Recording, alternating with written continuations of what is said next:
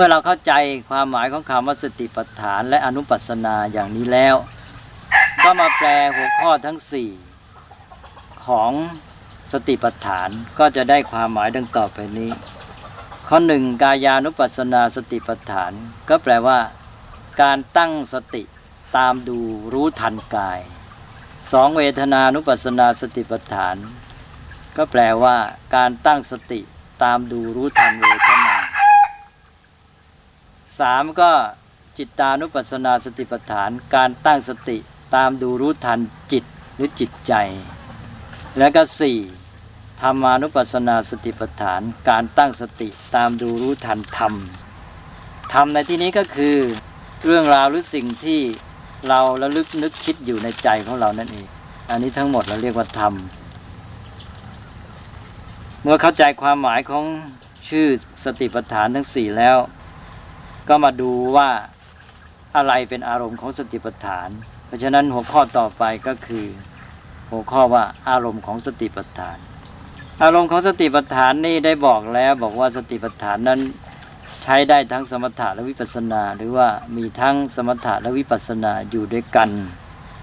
เพราะฉะนั้นอารมณ์ของสติปัฏฐานก็เป็นอารมณ์ทั้งของสมถะและวิปัสสนา ซึ่งถ้าพูดง่าย ๆก็คือชีวิต ทั้งร่างกายและจิตใจทั้งหมดของเรานี่เอง อันเนี้ยนี่เป็นการพูดอย่างรวม ชีวิตจิตใจทั้งหมดของเรานี่เอง เป็นอารมณ์ของสติปัฏฐาน แต่ถ้าพูดอย่างนั้นบอกว่าของเรานี่มันอาจจะทำให้แคบไปที่จริงนั้นสติปัฏฐานนี่เอาทั้งหมด ไม่เฉพาะที่ตัวเองเท่านั้น แต่หมายถึงว่าคนอื่นโลกและชีวิตทั้งหมด นั่นเราจะพูดว่าชีวิตทั้งร่างกายและจิตใจทั้งหมด เริ่มที่ตัวเราเองออกไป ก็เลยตลอดออกไปขยายไปถึงผู้อื่นและทั่วสรรพสิ่งด้วย แล้วชีวิตกายใจทั้งหมดจนทุกสิ่งนี้ก็ปรากฏตัวแสดงออกมาสี่ด้านหรือสี่พวกอย่างที่ว่ามาแล้ว คือออกมาในรูปของเป็นกาย เป็นเวทนาเป็นจิตแล้วก็เป็นธรรมเป็นนว่า เราได้อารมณ์ของวิปัสสนา หรือสติปัฏฐานในที่นี้ ก็คือกายเวทนาจิตธรรมที่รวมกันเข้าเป็นชีวิตจิตใจทั้งหมด นี้ก็เลยมาดูรายการเนื้อหาในสติปัฏฐาน ต่อจากนี้ก็เราก็มาเข้าสู่รายละเอียด ก็จะยอมเสียเวลากันหน่อย เกี่ยวกับเรื่องของรายละเอียดเนื้อหาของสติปัฏฐาน คือถ้าเราไม่เข้าสู่เนื้อหามันก็ภาพต่างๆ ก็จะไม่ชัด ทีนี้เนื้อหาเหล่านี้อาจจะเป็นรายละเอียดมากเกินไป ก็ทำความเข้าใจกันอย่างที่เคยพูดมาแล้วว่า ไม่ต้องใส่ใจมากนักกับการจดจำรายละเอียดและชื่อต่างๆ เอาว่าให้ได้ความเข้าใจเป็นแบบพื้นฐานเป็นภาพรวมไว้ สติปัฏฐานสี่นั้นก็อาตมาจะพูดย่อๆก่อน เนื้อหารายละเอียดก็มีว่าหนึ่งกายานุปัสสนาสติปัฏฐานที่ว่าตั้งสติตามดูรู้ทันกาย ที่ว่ารู้ทันกายนั้นรู้ทันกายอะไร ร่างกายของเรานี้ เราก็มาดูว่ากายส่วนไหนที่เรามาตามดูรู้ทัน ก็จะแยกออกไปท่านแยกออกไปเป็นด้านที่หนึ่งก็การตามดูรู้ทัน ลมหายใจ การหายใจเข้าออก ต่อจากเรื่องโลการหายใจแล้วก็ไปดูพิจารณาดูอิริยาบถคือการเคลื่อนไหว เป็นยืนเดินนั่งนอนของเรา ใช้สติตามดูรู้ทันการเคลื่อนไหวนั้น แล้วต่อจากนั้นท่านก็ลงรายละเอียดยิ่งขึ้นไปอีก ไปสู่หัวข้อที่ว่าให้มีความรู้สึกตัวทั่วพร้อมในการขยับขยื่นเคลื่อนไหวทุกอย่าง ที่เราเรียก หัวข้อหมวดนี้เรียกว่าสัมปชัญญะ ซึ่งเป็นรายละเอียดมาก หมายความว่าจะเคลื่อนไหวอะไรก็ตามทุกอย่างเนี่ยให้รู้ตัวไปหมด แล้วต่อจากนั้นก็ เมื่อกำหนดเรื่องการเคลื่อนไหวไปแล้ว ต่อจากนั้นก็เข้าสู่ส่วนประกอบของร่างกาย คือแทนที่จะดูอาการของร่างกายก็ไปดูที่เนื้อหาของร่างกายเนื้อหาของร่างกายก็ไปพิจารณามองดู ร่างกายของเราเนี่ยที่เกิดขึ้นจากการประชุมกันของอวัยวะต่างๆ องค์ประกอบต่างๆ มากมาย ก็ไปสำรวจตรวจดู พิจารณาดูร่างกายของเรานี่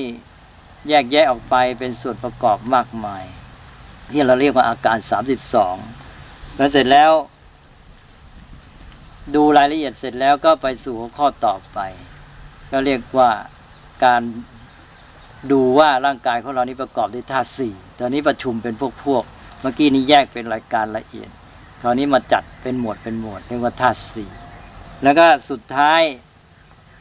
ก็พิจารณาดูซากศพในป่าช้าซากศพในป่าช้านี่ก็แยกเป็นเก้าขั้นตอน อันนี้แล้วก็ต่อไปก็ไปสู่ สติปัฏฐานข้อที่สองคือเวทนานุปัสสนาสติปัฏฐาน ตั้งสติ ตามดูรู้ทันเวทนาก็คือความรู้สึกสุขทุกข์ที่เกิดขึ้นในร่างกายจิตใจของเราเนี่ยว่ามีความรู้สึกสุขสบายหรือมีความทุกข์ไม่สบาย มีความรู้สึกเฉยเฉยๆและความรู้สึกนั้นเป็นความรู้สึกที่อาศัยอามิตร คือว่ามีรูปเสียงกลิ่นรสเข้ามา เป็นตัวล่อเป็นตัวทำให้เกิดความรู้สึก หรือว่าเป็นเวทนาที่ไม่อาศัยอามิตรเรียกว่านิรามิตรคือ เป็นความรู้สึกที่เกิดขึ้นภายใน เช่นจากความสงบ เช่นว่าจากสมาธิงี้ก็ไม่ต้องอาศัยอามิตรไม่ต้องอาศัยรูปเสียงกลิ่นรสเป็นต้น เกิดขึ้นภายในจากความสงบ แล้วต่อไปก็จิตานุปัสสนาสติปัฏฐานก็ตั้งสติตามดูรู้ทันจิต ก็รู้ทันสภาพจิตของตนที่เป็นไปต่างๆว่าจิตมีราคะก็รู้ว่ามีราคะไม่มีก็รู้ว่าไม่มี มีโทสะมีโมหะ เป็นจิตที่ตั้งมั่นเป็นสมาธิหรือว่าไม่มีสมาธิก็รู้ตามที่เป็นจริง แล้วก็ไปหมดสุดท้ายก็คือธรรมานุปัสสนาสิปฐาน ตั้งสติตามดูรู้ทันธรรม คือสิ่งที่เกิดมีขึ้นในใจหรือเรื่องที่ใจคิด ซึ่งท่านก็แยกไปเป็นสี่หมวดด้วยกันมีเรื่องของนิวรณ์ซึ่งฝ่ายกิเลสหรือฝ่ายอกุศลฝ่ายไม่ดี แล้วก็รู้เกี่ยวกับเรื่องขันห้า รู้เกี่ยวกับเรื่องอายตนะหกคู่ แล้วก็รู้ตั้งสติ ตามดูแล้วก็รู้เข้าใจในเรื่องของโพชฌงเจ็ดแล้วก็สุดท้ายก็อริยสัจสี่อันนี้เป็นรายการย่อๆ ทีนี้ตมาคิดว่าอยากจะเข้าสู่รายละเอียดอีกหน่อยอันนี้เป็นรายการย่อ นี่ก็ขยายอีกทีหนึ่ง ค่อยๆขยายกันไป เริ่มตั้งแต่หัวข้อมา แล้วก็รายการย่อเราไปก็รายการละเอียด นี่ก็ไม่ถึงกับละเอียดทีเดียวค่อนข้างละเอียด